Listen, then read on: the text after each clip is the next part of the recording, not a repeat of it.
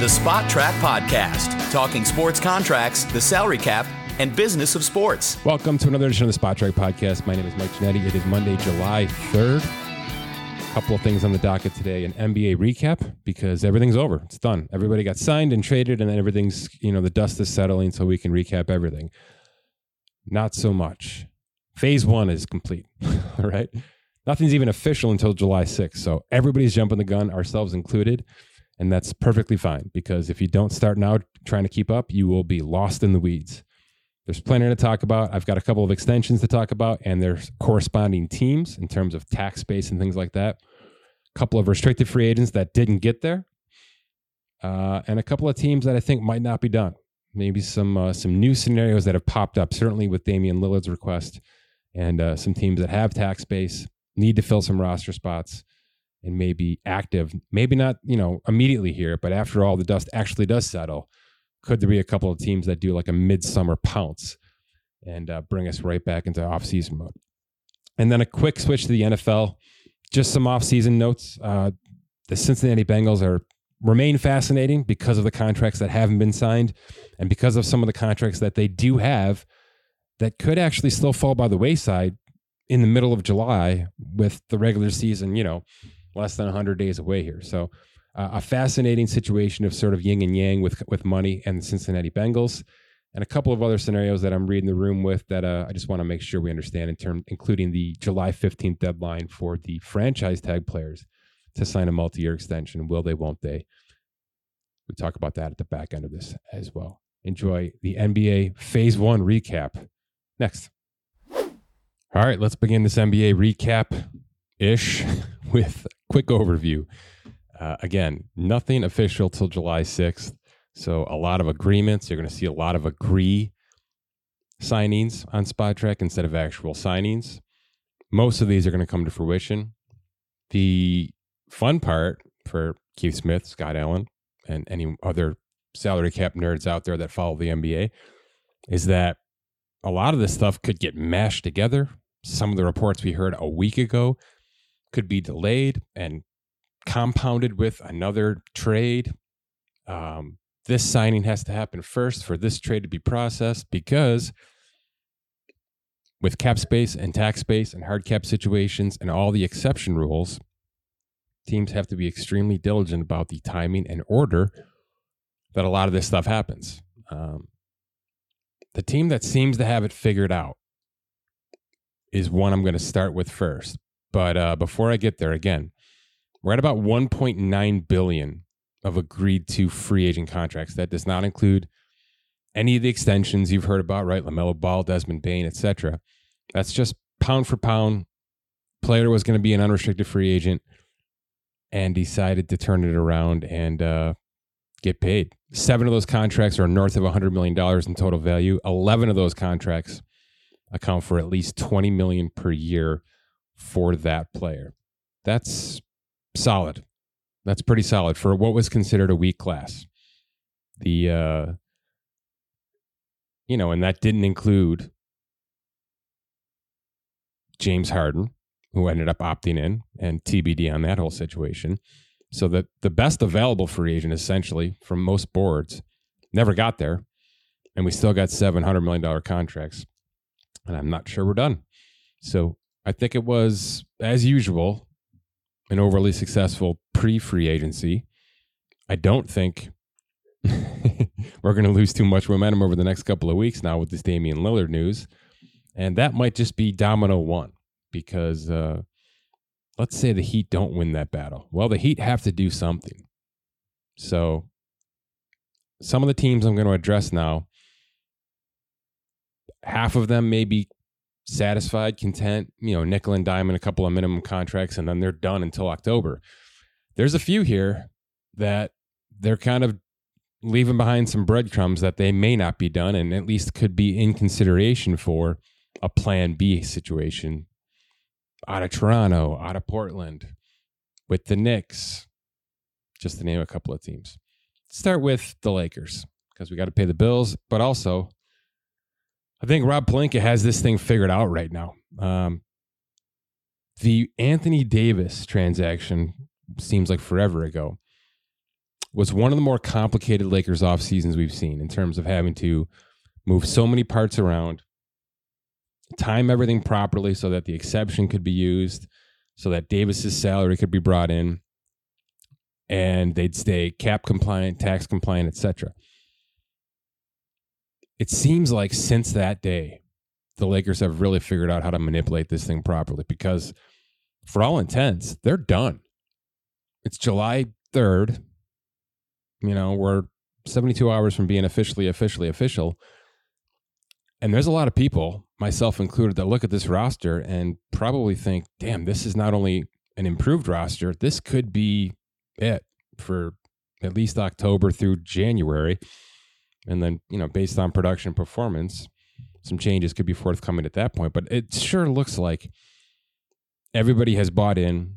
Everybody wants to run it back. And it was simply about getting some more horses in the barn from a depth perspective. And they did that right? They did that. So they, they bring in Gabe Vincent from Miami. They were able to use an exception for his 2023 salary, obviously, because there's no cap space on this team. And they were able to use the other exception to wiggle away to Taurean Prince, who was waived out of his Minnesota contract for reasons we still haven't figured out yet. Certainly a team in flux, the Minnesota Timberwolves. So that's two experienced pieces. Gabe Vincent, one of the higher you know profile players coming out of these finals, and he's going to be a depth player for this this Lakers team. You know, he's kind of going to be the yin and the yang to the Russell and the Reaves and those kind of players. It's really nice. There's 13 roster players in this Lakers team right now. They're still living with about 5.2 million of tax base. So there's a minimum contract there maybe even a, a slightly above with some incentives. I think they're solid though. You know, they're going to carry a full 15 camp roster. There's no question about that. But bringing back Austin Reaves, which is the notable conversation to have here on his maximum four year 56.25 extension, it says more than just money here, right? Because we've said it, um, you know, three, four times on this on this show.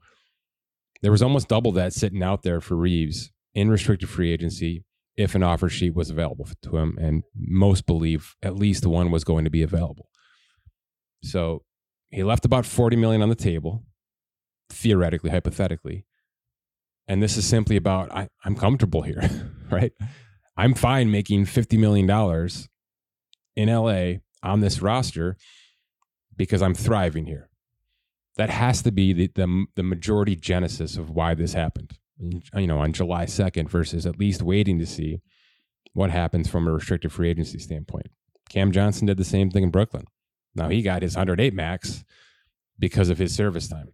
Austin Reaves was a year behind because he was an undrafted free agent. So he was behind the eight ball a little bit, which led most of us to believe that he was going to max out this entire situation, hit restricted free agency, get the offer sheet, put the pressure on the Lakers. He didn't do it he didn't do it. Now there's a player option in year four, so he's got a little bit of flexibility there. There's a trade kicker, which is really nice because post LeBron, post AD, moving off of his $15 million in year four could be good for the Lakers and also now financially good for Austin Reaves with that 15% kicker. Um, but this is more about what it says from a team standpoint than it does from a financial standpoint. This is about a player opting not to go through what could be a very, very lucrative restricted free agency in order to remain with this roster.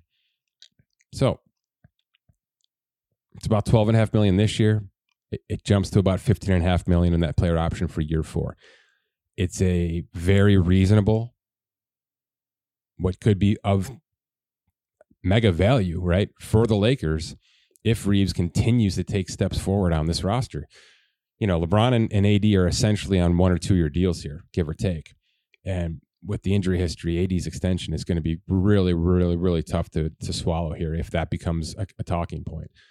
So, outside of you know, like I said, a player option that could be traded, the Reaves is sort of aligned now as the big three. That's that's where we are, and there's role players behind him to sort of platoon and supplement him. In Rui Hachimura, who comes back, D'Angelo Russell, who comes back, uh, just a lot to go with here. Russell gets a nice two year, $37 million extension to stick to stay in, in LA. Probably an overpay bit a, a little bit. That's what you have to do. you got to throw a couple extra million out there to keep these guys off the open market. That's why the moratorium period that Keith mentioned last week, which we're still in for another 72 hours, is so important. It allows teams with that have bird rights the time to manipulate and maneuver and negotiate and understand. And and by the way, we all know that agents are out there talking to other teams. And by the way, and the NBA wants that to happen. They want them to understand what the actual market's going to be for this player on July 6th so that they can come back to the Lakers, their current team, and say, here's where we stand. You know, whether it's real or not, you got to get to this price to keep us here. More times than not in the NBA, players are staying.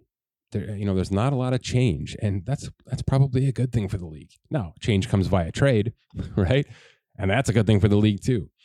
So, like I said, the free agent market itself for the past couple of seasons hasn't been super high profile. It's been more about like this roster construction, timing, seeing who wants to stick around with their current team versus seeing who is ready to jump ship immediately. It's always a really good tell that your team, you're leaving a team that is kind of in disarray.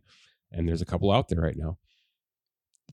To me, what the Lakers have gone through over the past week is a huge vote of confidence for the stability, the right? The coach, the process, and this roster. So, um, you know, all of those people saying that the Lakers don't belong in top five odds right now, certainly, you know, top two or three Western Conference odds, I would push back because this team is operating from a business standpoint as if they are extremely confident, and they should be.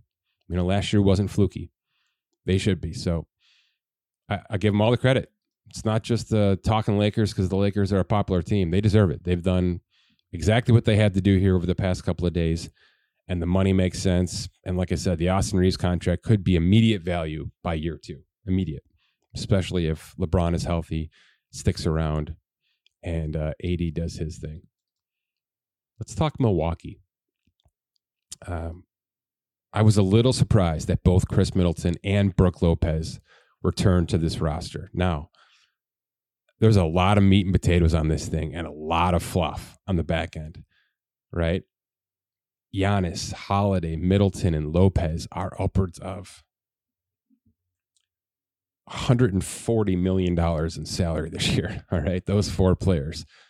So you're playing with fire. By the way, the salary cap is not 140 million. Okay. It's 136 and change. So not even your starting five, and you've blown past the salary cap threshold and this team is in tax trouble. Okay, this team is over the lo- the first tax and approaching that super tax apron. They're about about seven ish away from that second apron. And the reason I bring it up is they've got eight rostered players right now. There's a Jae Crowder signing kind of lingering out there that doesn't have a salary to it yet. He would be a ninth. That's not going to be a massive salary. It's not going to be a minimum, most likely. So there's between four to six roster spots to fill here. All right.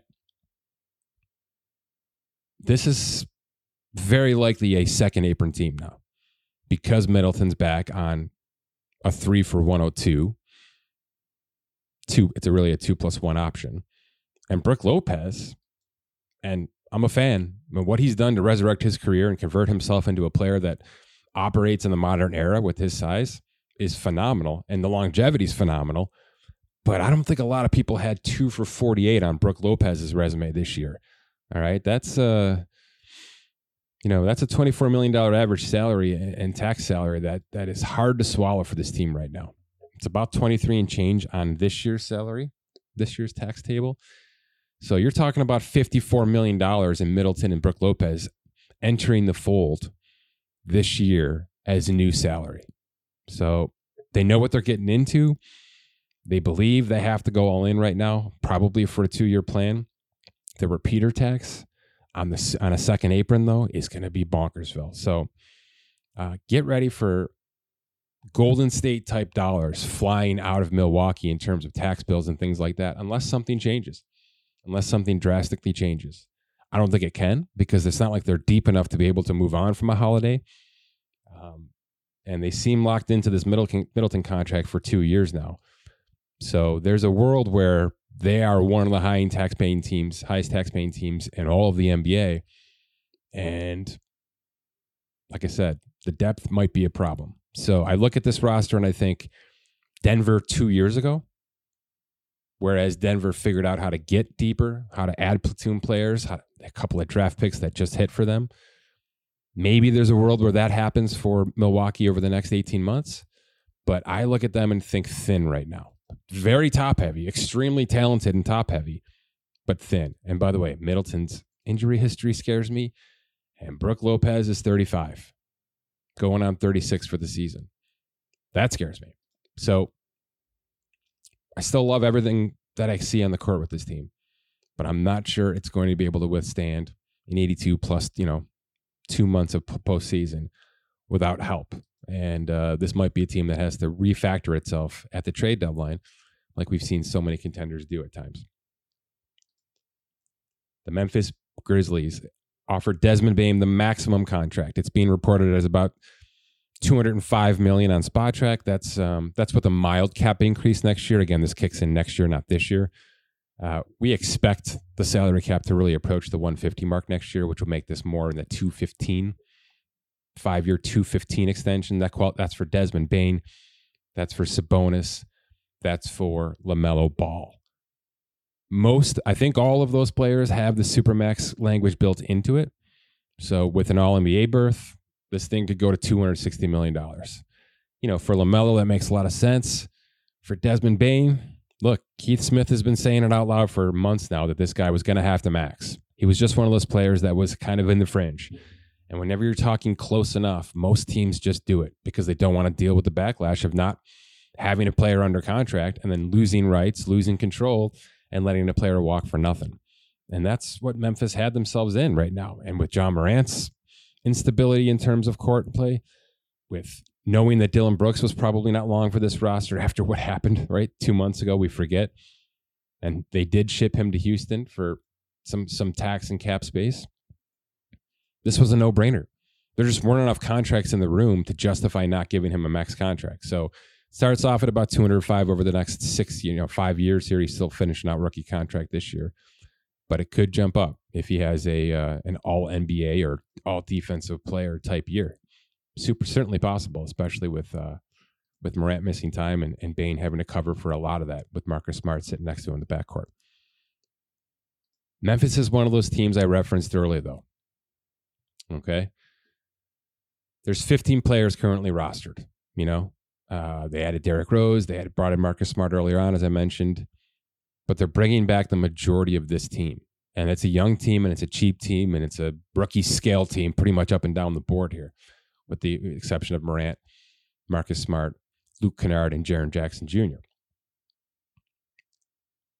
There's a there's about 20 million, 21 million of tax base, first apron tax base to work with right now. Despite the fact that this is a 15 man roster right now, they've not used an exception. There's a non taxpayer $12.4 million exception sitting out there. There's a $4.5 million biannual sitting out there. They're about 35 and change from the super tax. So they are maybe overly young, overly cheap right now for a team that what was the second seed for much of last season. Are they purposefully dialing things back a little bit because of Morant's suspension? Are they content and this is just who they are? They're going to be a middle of the road team in terms of finances, but they're going to, you know, outperform it on the court. I guess that's the best case scenario. Or are they saving a bullet? Are they saving room? Are they saving exceptions because they want to be plan B for somebody out there? You know, Toronto might get frisky and want to move on some pieces. Miami might not get Dame Lillard. Okay. Brooklyn's got a lot of wings to move off of still. I just wonder if this is one of those teams that mid July starts looking around the room and saying, okay, now that everybody's done and the dust has settled a little bit, what can we do? Who can we poach? Who didn't do what they needed to do? Who didn't accomplish what they were supposed to accomplish from a team standpoint? Let's go poach and pick and, and, and, and find a player we can get on the phone about. I believe Memphis could be sitting there ready to strike. And I think they need to, personally. Uh, there's a lot of kids in this roster that could grow into roles. but why wait? Why wait? You're only going to get more expensive next year when that Bane contract kicks in. You know, and that's when the tax stuff really starts to get, you know, amplified. I would use this year as a shot in the dark year. And if you got to give up a couple of more picks to uh, to poach somebody off of Toronto or one of those teams that might be sliding backwards a little bit, maybe even a Portland, who after Dame might have other pieces to move off of, that's where I'd be looking. That's where I'd be looking. So that's a team I've identified as did the job, did the job they had to do this offseason, and might not be done. Could be a fun team come mid July, late July, when a lot of other op- operations are sort of shutting down for the summer. Uh, let's talk Miami real quick because obviously they're the Dame Lillard favorite.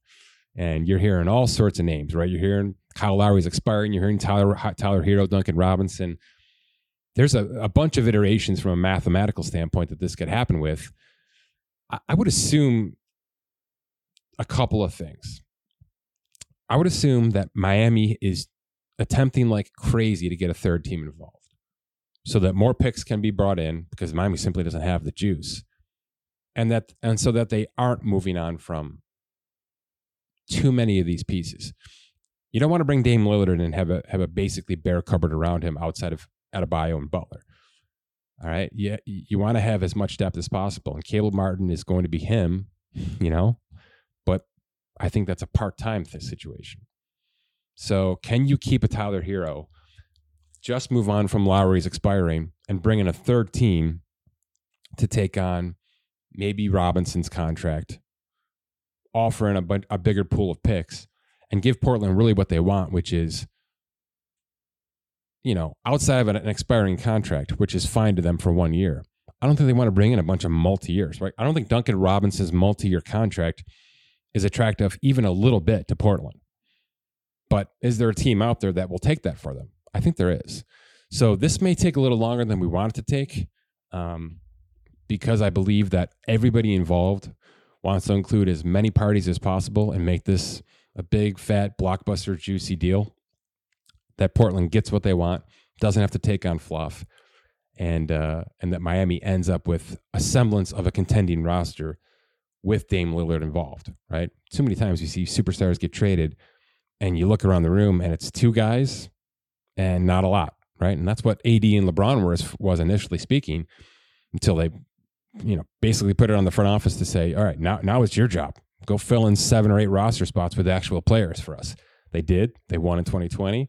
They're back in contention again this year. So you don't want Miami to take a step back with a Dame Lillard trade. And that's part of the process here. So all the names are relevant because mathematically they work. But A, Portland doesn't want Duncan Robinson's contract. So they're looking for a team that will take that.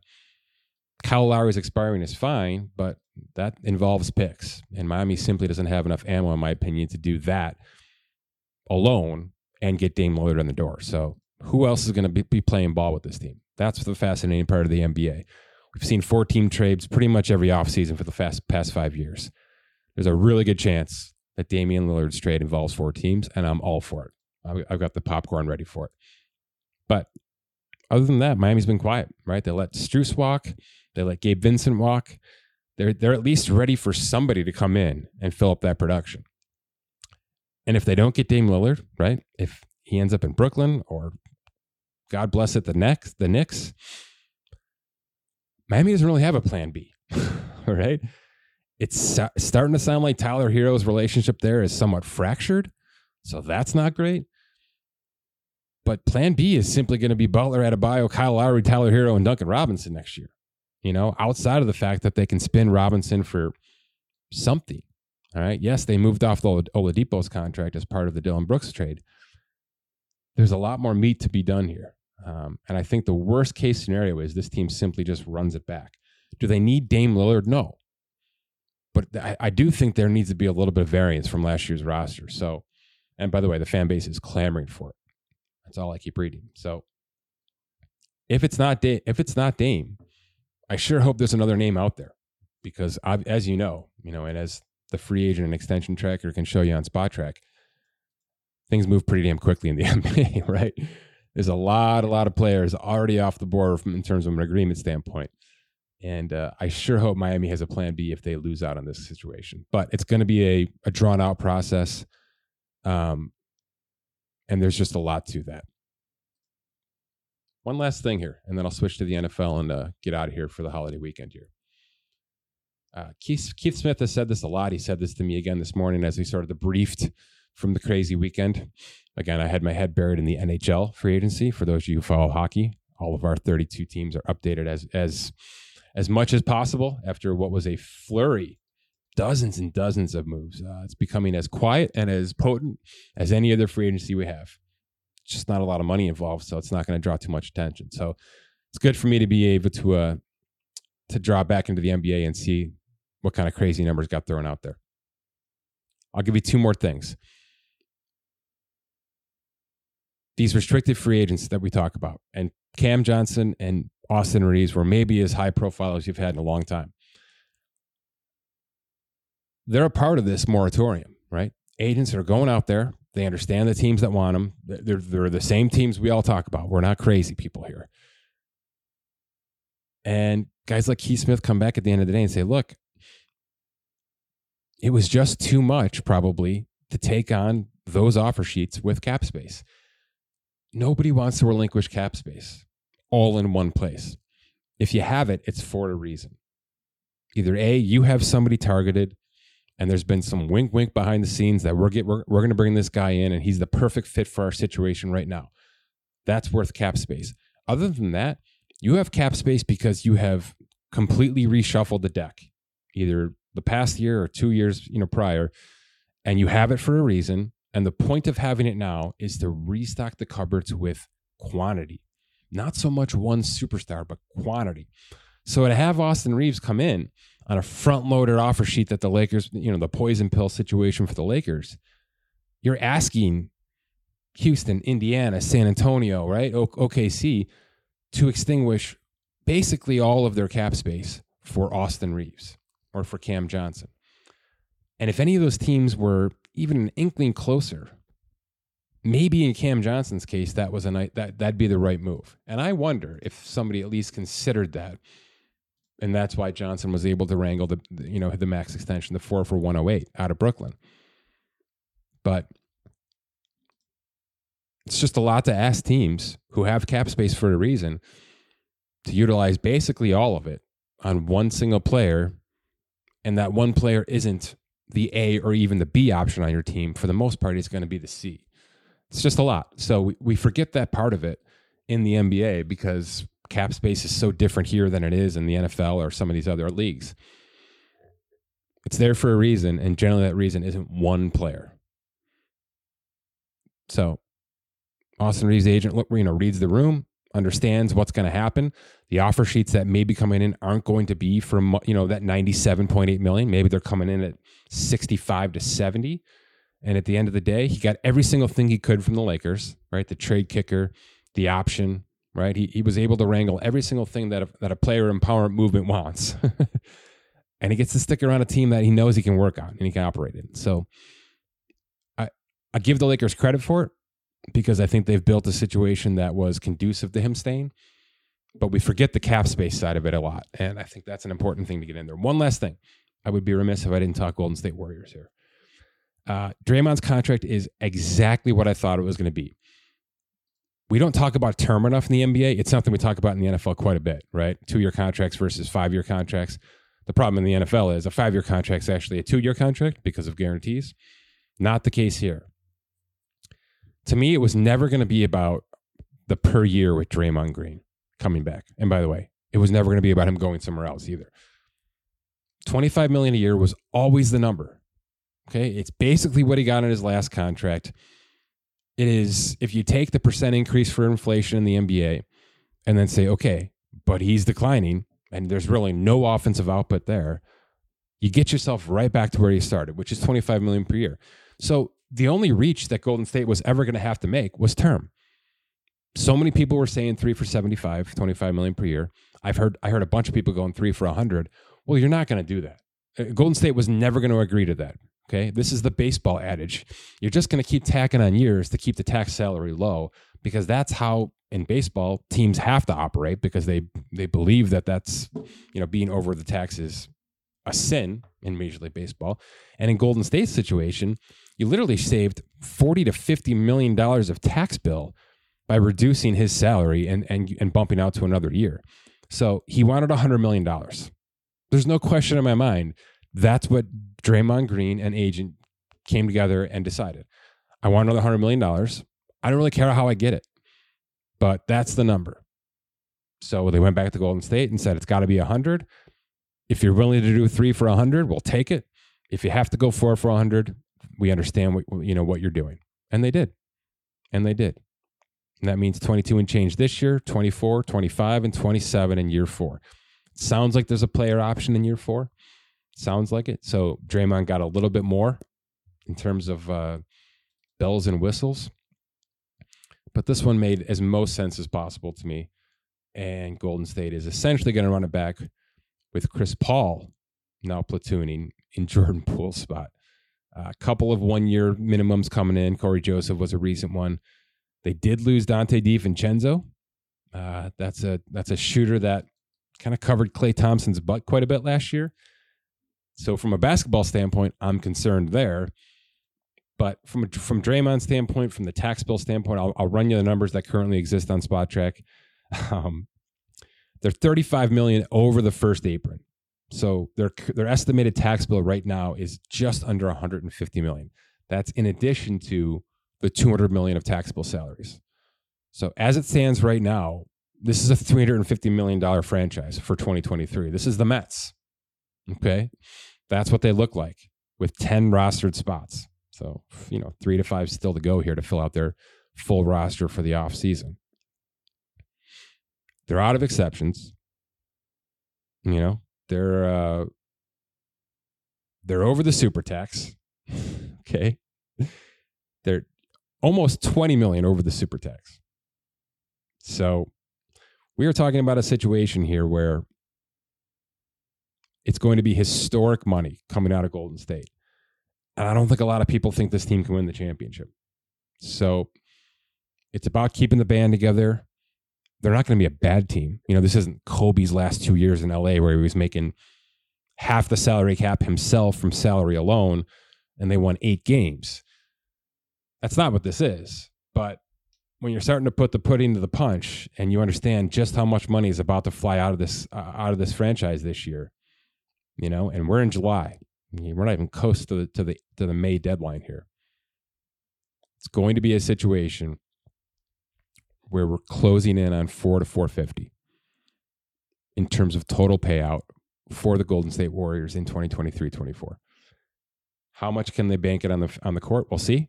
But bringing back Draymond was a no brainer. I don't know about the Chris Paul stuff. I don't know about the Klay Thompson stuff. But I'm glad the band is still together. Let's put it that way. Okay, couple of NFL notes and we'll get out of here. It is July 3rd. We are just about a week and a half away from that July 15th franchise tag deadline. So the names that we've been talking about for quite a while now are going to be coming back into fruition, unfortunately. And those names are Jaguars tight end Evan Engram, Raiders running back Josh Jacobs, Giants running back Saquon Barkley. Everyone else is accounted for. Tony Pollard signed the franchise tag. Lamar Jackson extended out of it, as did Da'Ron Payne in Washington in February. So, three franchise tag players. The July 15th deadline is approaching. I don't know. Does one of those players get done? It seems like Barkley still will get done. Um, I'm just not sure on the other two. We haven't heard enough juice. Uh, and Jacksonville probably wants to stagger some contracts right now. They've been pretty pot committed, and that old Trevor Lawrence contract is hanging for next year. Speaking of which, going to spend the next few minutes on Joe Burrow. Joe Burrow is a CAA client. Generally speaking, CAA clients keep their mouth shut, and CAA keeps their mouth shut, and CAA keep makes sure the team keeps their mouth shut. So if you think that we haven't heard anything about Joe Burrow's contract and that's a problem, it's not. They're doing their business behind the scenes. Uh, this happens with baseball contracts that I know that I've noted, and most quarterback contracts that are CAA clients, and that's quite a few of them, by the way. So it's just business. It's not. There's no issues. They're not trying to sell off other companies that would be able to afford Joe Burrow in Cincinnati. They're doing just fine, I promise you. Uh, what's fun is Burrow's not the only conversation, and we've we've talked about this a bit, but I want to bring it back into the light. Right, the Tee Higgins extension is is also available, you know, alongside Burrow, and that seems a mile away because yes, there's Burrow. Next year is going to be Chase. We keep on going from there. They've done a really good job of finding undervalued talent in free agency and paying off the first year, and then there's just so much value in in my opinion, in four or five Bengals contracts right now. So to me, they've already established themselves as cap and cash friendly for Joe Burrow's contract. But how far will this go? And the reason I say this is I, I don't think enough is being talked about with Joe Mixon. He has had now multiple off field situations. This past one sort of got swept under the rug. I'm not ready to believe that that's actually a thing. I, I think there's some substance to at least between the team and Joe Mixon, something's still hanging there. All right. What's not what doesn't exist is any guarantee on Joe Mixon's contract. None. Okay. He's got a $9.5 million salary. It's really 10 and change when you talk about the per gamers and the workout bonus. They haven't restructured his contract at all. Okay. At all. There was an initial roster bonus guarantee that prorated with the signing bonus. They haven't touched it since. They can free up 10 million right now in post June 1 as a post June 1 release or trade. I don't think he's tradable at that price, you know, 11 million ish. Are we confident that Joe Mixon is on this team? I'm not. I'm not. I'm not confident. And if you're telling me that the Bengals, who you know, do have cap space right now, a little bit over 15 million, would rather invest their money in Tee Higgins and Joe Burrow and front load those contracts a little bit and take a little bit on the chin because they've established themselves with value elsewhere on the roster. And I believe they have. I'd be perfectly fine with that. Now, you want to say the cap space that they have should, should go to all of these players and that Joe Mixon should stay? Fine. And the proof is there because they don't have an established running back behind them. They let their backup walk this offseason didn't really draft the, any sort of replacement that could come in and be ready right now. But if you're telling me that Joe Mixon's $12.7 million cap hit can be 2.75 with a release in terms of dead cap, and I can take any semblance of that 10 million saved and bring in Dalvin Cook, now we're talking. Now we're talking. Because, well, not that Dalvin Cook, you know, has a illustriously clean track record himself. But just a change of pace might work here. It might. It's certainly going to lower the cap hit. And they've been reportedly trying to lower Joe Mixon's cap hit all freaking year since February. He refuses. I'm just telling you, whenever I see that multiple times in an offseason, it generally doesn't end well for the player. okay. Now, sometimes players cave and you end up seeing some sort of pay cut and a restructure to go with it, and then everybody's happy and, and he's rostered for 2023. More times than not, this ends with an outright release, and the team takes that cap space and finds it elsewhere.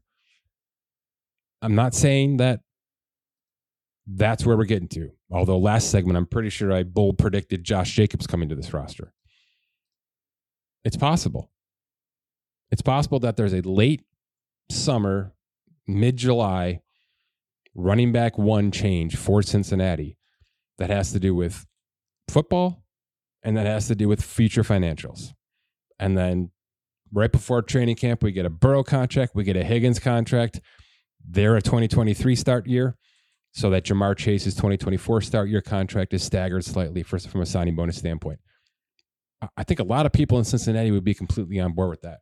And I just want to get it out there that I don't think there's stability with this Joe Mixon contract at all and and to me it's not just about we need we need you to take less money it is take this money take less money or you're going to be off this roster and we've got options and we've got options so you know there's more names out there that i'm willing to give up right now but to me that replacing mixon at the last second here isn't as daunting a task as many think it is it's not like bringing in a qb1 handing him a 500 page play- playbook and saying get ready for september 1st it's a little bit less than that You know, let's just let's just be honest about how this works. Now, blocking patterns and things like that, that's a lot to ask. But when we're talking about a mid-market team like Cincinnati is, and I went through this a couple years ago in Buffalo here with Josh Allen's contract. You're just going to see a lot of other positions get pushed around every year in order to account for that 45 million plus. Running back is going to be that position indefinitely, even if you're an established Pro Bowl running back, especially if you're one approaching 28 years old. So uh, don't don't breeze past the Joe Mixon articles that that say that Cincinnati has continued to try to offer him a pay cut. Don't read that as Joe Mixon has to put his foot down and, and, and hold. He's going to get released if he doesn't do the right thing here. That's how I read these articles. And it's not because he can't, you know, produce on the field anymore. We've seen plenty of good running backs who can produce sign $1.5 million contracts this offseason. And that's the point. Cincinnati's looking across the league and saying, why the hell are we paying this guy 10 million this year when that's literally five running backs salaries on every on other teams. Five starting running backs for five franchises equal Joe Mixon's salary this year. It's just the reality of the league. And when you're talking about 200 million guaranteed for the quarterback and maybe what 50 million guaranteed for Tee Higgins, are you putting him in a Michael Gallup contract? Probably. Chris Godwin type deal, probably. Because because Chase is going Justin Jefferson. You know, we're t- if, if Justin Jefferson's going to break the 30 million, 75, you know, guaranteed threshold, well, where do you think Ja'Marr Chase is going to file in? Right there and or over. So we're talking 250 million of guarantees for Higgins and Burrow in front of us. And if they're going to want to take that most of that on in signing bonus, and I believe they will, this Mixon contact contract is in trouble. So certainly one of those things we're watching over this vacation period for the NFL. Mostly this is about extending players. That's what this time period is. So I mean, from a player standpoint, it's truly a vacation. And, you know, whenever players get signed at this time of year, you're always hearing about, well, I was in the Bahamas and I got a phone call from my agent and saying, hey, you know, we got 90 million guaranteed. Is that good? Yes. We're going to hear that with Nick Bosa, with Justin Herbert, maybe with CeeDee Lamb. But this Burrow stuff, this Cincinnati stuff, it's layered it's layered. There's a lot of mouths to feed, and uh, I'm concerned about the $10 million running back in terms of that contract. So, something to keep an eye on here from an NFL standpoint for sure. Uh, uh, one more thing here. I mentioned the Buffalo Bills. There's a Von Miller problem. Uh, he, he, says he's going to be ready week one. I don't know if they're going to allow him to be ready week one. That's a massive contract that is now, you know, paid off about eight weeks right now. Something to keep an eye on. Uh, they have a starting cornerback who had a torn ACL slowly recovered last year, sort of limped back into it. That Buffalo defense, you know, now without Tremaine Edmunds in the middle of it, could very well be suspect. And they did sort of nickel and dime some free agents to, to, to certainly to establish the run defense. They brought in Leonard, Fo- Leonard Floyd to fill in, I guess, for Von Miller. That was a telling sign for me. But Von Miller's contract is on notice right now. It has to be. Just like Kyler Murray's contract is on notice right now. Uh, and there's certainly a few more of those in the league that we've talked about at, at nauseum. Coming here next, MLB trade candidates, our midseason report, the Major League Baseball draft. How does it operate? What does it look like? Uh, the bonus pool structure. Why can't we trade those draft picks? And what does this upcoming draft in about a week look like for 2023? That's the next episode. Cousin Dan joins me and obviously more NBA talk. We might have a Dame Lillard landing spot at that point in time. We may have another massive superstar on the move in the NBA because, well, James Harden needs to be traded at some point in time. And I'm refusing to talk about the 76ers until I see where all the chips land. Because if Harden goes and the return isn't great, is Embiid just going to look around and say, ah, this works for now? Or is he not? Or is he going to say, get me the H out of here? And is that going to be plan B? Right? Is that going to be somebody's plan B? And that plan B for team could be the New York Knicks. So uh, I don't think we're close to done with the NBA, even though today was sort of like the phase one recap. You're going to want to get more of this from somebody who's way smarter than I am. Keith Smith's going to talk about this more all week long. And uh, he's at Keith Smith NBA for all of the content, not just uh, on Twitter, on Blue Sky, wherever you need to follow him. Certainly at spotrac.com with plenty of articles uh, looking forward, looking backwards, and uh, getting us ready for all the craziness of this NBA. I will continue to do NFL contract extension pieces because, like I said, it's that time of year. I've mentioned some names there. And uh, it's time to get back into the Ohtani conversation. I threw a couple of tweets out last week as to where calculation wise he values. And everybody's got an opinion because there is no right answer.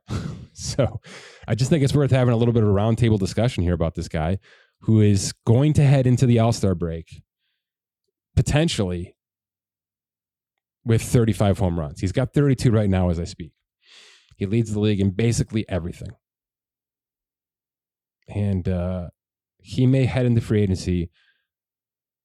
I think already we can say he's going to head into free agency with the biggest resume that's ever existed in Major League Baseball. But I mean, we could be talking about from just from a, a batting standpoint, he could have Aaron Judge's batting year last year. And then, oh, by the way, win 15 games on the mound and strike out 225 players and do all the things we know he's doing. So we thought Aaron Judge's MVP run last year leading up to free agency was like the, you know, the motherload of perfect storms. And right in front of our faces, Ohtani is on pace to have a better year at the plate than Aaron Judge had last year. And oh, by the way, be a starting pitcher, a legitimate starting pitcher. It's just phenomenal. So the more we can talk about it, the better. Uh, it's going to lead up to what could be one of the biggest, largest, most important contracts in American sports history. And uh, I will never take a chance to not talk about that. So that's coming down the pipeline here. But we're in that mode, right? We're in that off-season or mid-season mode for most of these uh, these big sports, and there's plenty of contract discussions at Spot Spotrac on Twitter. If you have any questions or thoughts, for Scott Allen, my name is Mike Ginnitti. Thanks for listening to this edition of the Spotrac Podcast.